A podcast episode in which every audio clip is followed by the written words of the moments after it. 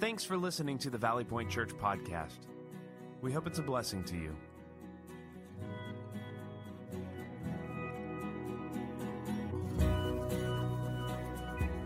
Welcome to week number three of No Church in the Building. Let's talk about that for a moment. We are living history right now. Think about this. In the 48 year history of our church, we have never had to cancel church three weeks in a row.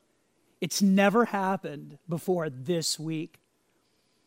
Often during a crisis, people turn to the church to gather, to pray, to sing, to cry, to find encouragement from God's word and from each other. We haven't been able to do that. Yet, we have all of the technology and devices that sometimes can be distracting for us are the very things keeping us connected to each other and helping us stay focused on God's love. Church, listen, we're going to make it, okay? We're going to make it. You are the light of the world. No one lights a lamp and then puts it under a basket. Instead, a lamp is placed on a stand where it gives light to everyone in the house. These are our church wide life verses. We claim them as our own in January and have worked to memorize these words and weave them into what we discuss. If you are brand new to Valley Point or watching for the first time, you get a pass on this next part. I want to invite everyone who has worked at memorizing these words to say it with me. Ready? Wherever you are, let's give it a shot. You are the light of the world. No one lights a lamp and then puts it under a basket. Instead, a lamp is placed on a stand where it gives light to everyone in the house. The encouragement is to be a bright light for everyone, right? Be a bright light for everyone. We've taken two weeks now to break that down even further by saying, think about one.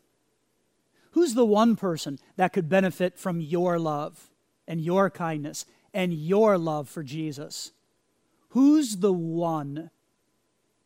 Here's our big idea for today. Take some good notes now, okay? Big idea. Living the story of Jesus means praying and clearly communicating.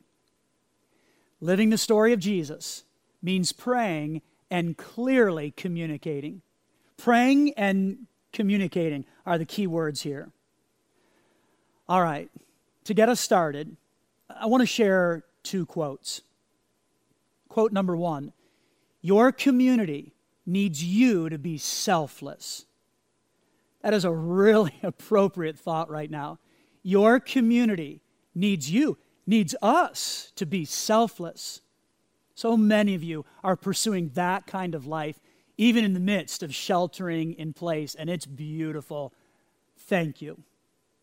Here's quote number two The first Christians gained converts, not because their arguments were better than those of the pagans, but because people saw in them and their communities something good and beautiful, and they wanted it.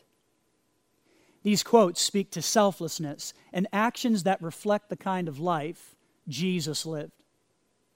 Okay, please take your Bible or device and find Colossians chapter 4. Colossians is a New Testament book right after Philippians, which we just studied together, and right before Philemon. Colossians, written by the Apostle Paul. Most scholars believe he wrote this letter in 60 or 61 AD. Colossians is a letter written by Paul to God's holy people living in the city of Colossae. When we get to chapter 4 in the book of Colossians, we find these words Colossians chapter 4, verse 2 says, Devote yourselves to prayer with an alert mind and a thankful heart. Pray for us too that God will give us many opportunities to speak about his mysterious plan concerning Christ. That is why I am here in chains. Pray that I will proclaim this message as clearly as I should. And then verse 5 says this Live wisely among those who are not believers and make the most of every opportunity. Let your conversation be gracious. And that word gracious has the idea of pleasantness or kindness. Let your conversation be gracious or pleasant or kind and attractive. This word has the idea of seasoned or salt.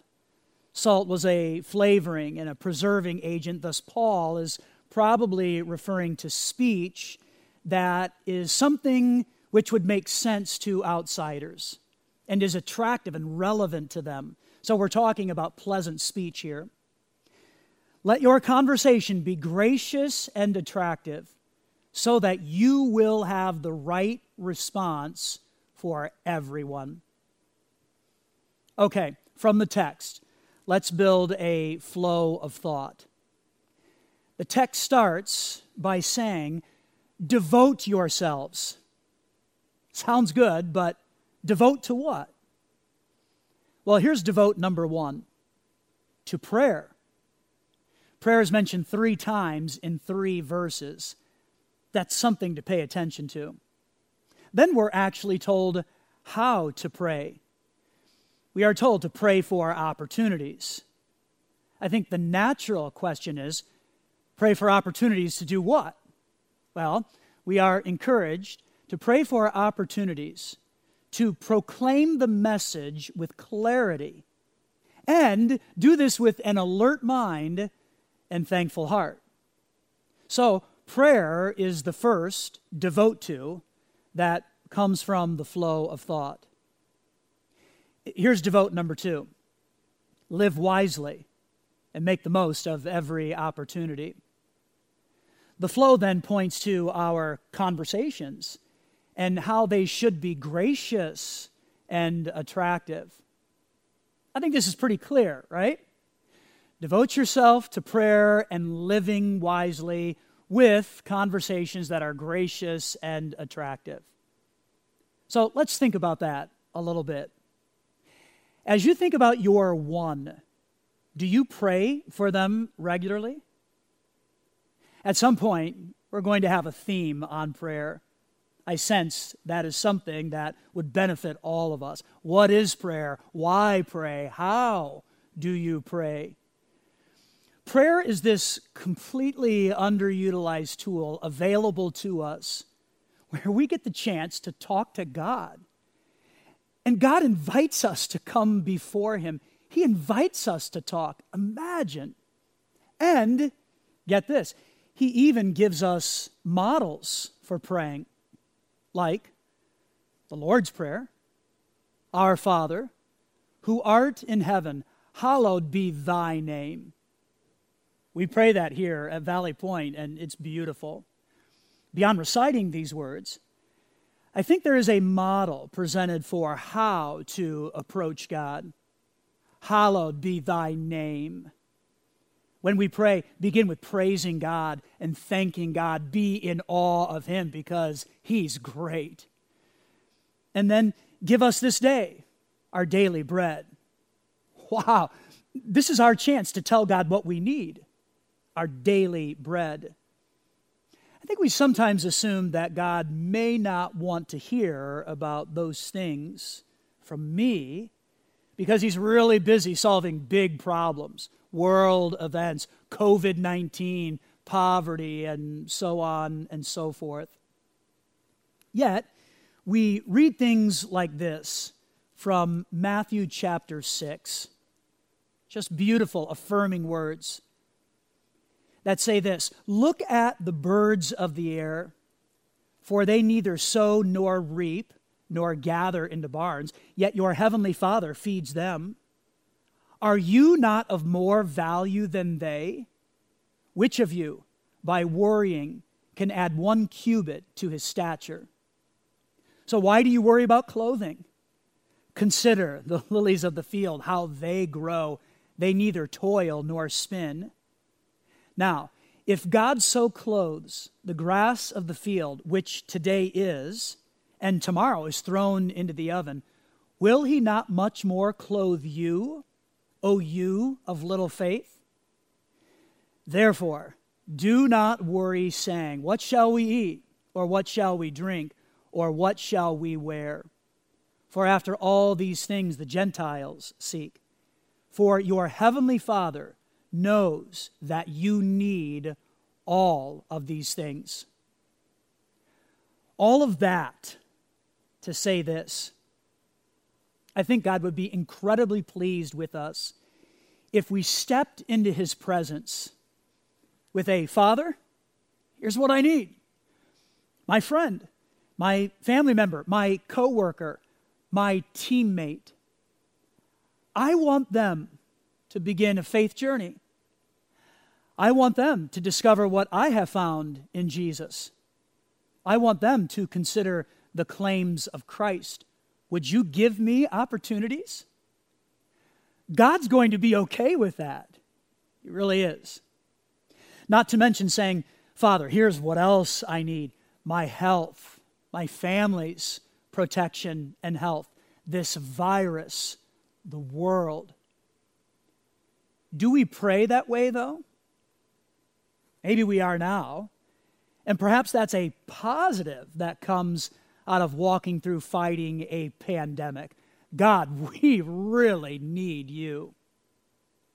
In our text, Paul, the author, is asking people to pray for him, but I think it's okay to pray for ourselves this way and for others. By the way, Valley Point, I want you to know something. I've added this to my prayer list for you for us. Give us opportunities to clearly communicate. Which, let's talk about that part.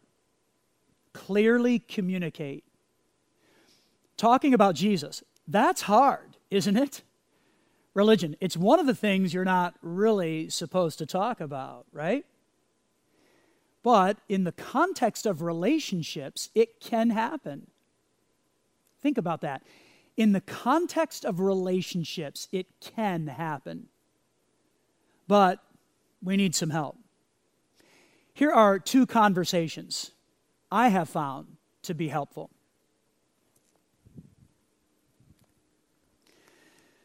The first conversation is what I call do versus done when I get the chance to sit down with people who are thinking and searching and considering the claims of Christ, often I'll ask, Can I share with you the difference between religion and a relationship with God? And often people are okay with hearing a little bit about that kind of difference. So I'll begin the process of saying religion is all about the word do. Here's what you have to do to earn the favor of God. Here are all of the steps that you have to take, or all of the things that you need to implement and do in your life in order to earn the favor of God and have Him smile at you. Here's what you need to do. Religion's really good about talking about what we have to do to earn the favor of God. The challenge is when do we know if we have ever done enough to earn the favor of God? When do we know? And that's somewhat problematic for those who are on the do path, hoping to do enough somehow to have God smile at them. I then talk about this word, done. And here's what a relationship with Jesus means it means trusting in what He has done for us without adding anything to that. Through His life and death and burial and resurrection, Jesus paid the price for our sins. He has done for us what we never could have accomplished on our own. And when we trust in that alone, we are assured of a forever friendship with God and a home in heaven. do versus done. Religion is all about do. Here's all the stuff you have to do, but how do you know if it's enough? A friendship with Jesus is about trusting in what he has done for us. Do versus done. Does that make sense to you? And often that conversation helps people think a little bit about the difference between religion and a relationship with Jesus. Do versus done. I use this all of the time, and I really enjoy talking to people about faith and about trusting in Jesus with these two simple words that I think are gracious. Here's another way that I approach this. Some of the most famous words in scripture are found in John 3:16 that say this This is how God loved the world. He gave his one and only son so that everyone who believes in him will not perish but have eternal life. So what I do with that verse that many people know of the words that are found in John 3:16 I take four words from verse 16 four key words that really provide a flow for having a faith conversation. Loved, gave,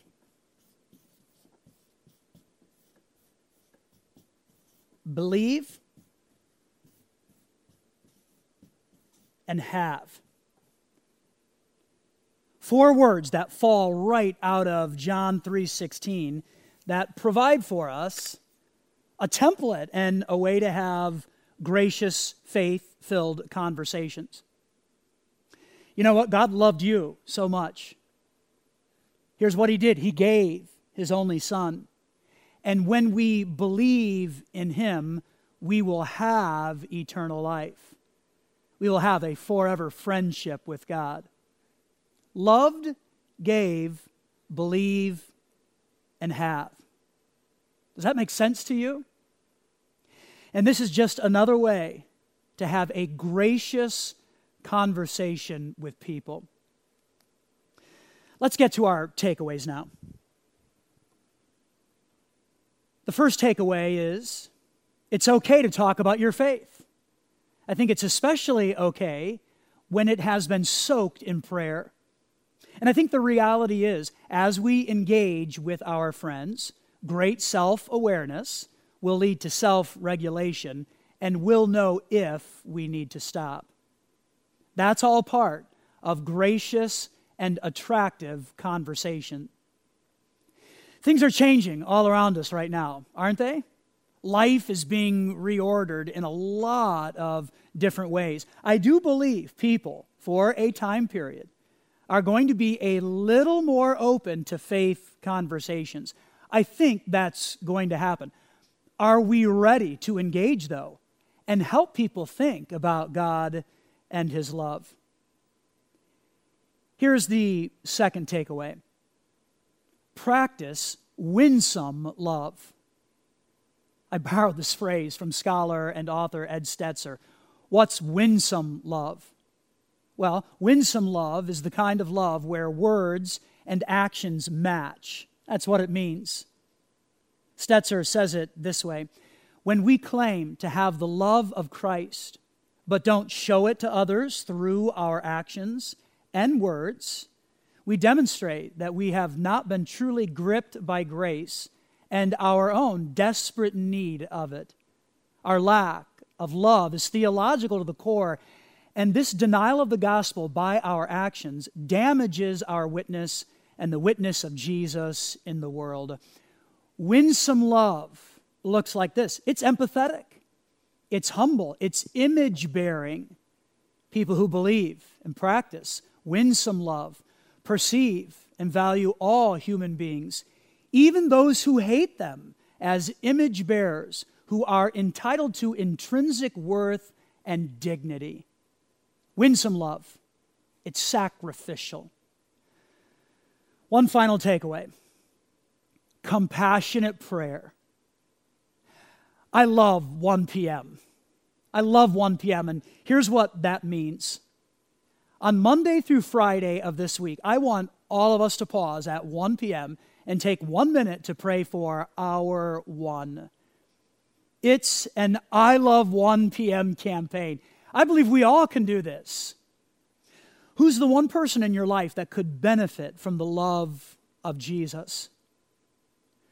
Who's the one person you want to invite to watch Valley Point Online? Who's your one that could benefit from a gracious conversation? Monday through Friday, set an alarm on your phone to pause for one minute at 1 p.m. to pray for your one. And please watch our social media channels as we give reminders throughout the week about our 1 p.m. campaign. We do this.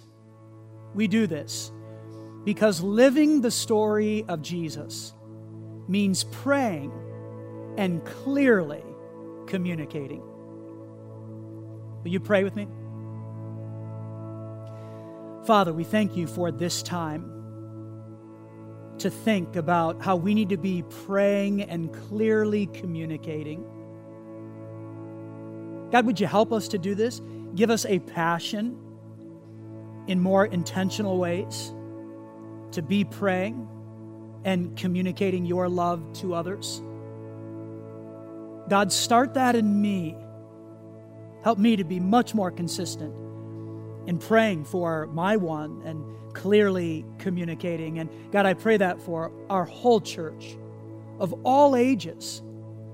God, help us to really pursue this week praying at one o'clock for one minute for our one. Help us to engage in this. And may it ignite in us a desire to look at people the way you want us to look at them with deep, deep love. God, help us to engage this week. And God, I pray for Valley Point Church. I pray for our surrounding communities. I pray for our country and the world right now as we battle this pandemic. God, please keep us safe and healthy. And in the midst of this, help us all to put eyes on you. Eyes on you. And just as we read in Matthew chapter 6, you care for the birds of the air and the flowers in the field. You care for them. You also care more for us so help us to rest in that and place eyes on you and trust in you no matter what comes our way. Give us a great week of living out this big idea. We do pray now in Jesus' name. Amen. Thanks for listening. If you call Valley Point Church home or would like to make a donation, please go to valleypointchurch.com slash online giving. If you're in need of prayer, we would love to serve you in that way send us a message at prayer at valleypointchurch.com. Be blessed.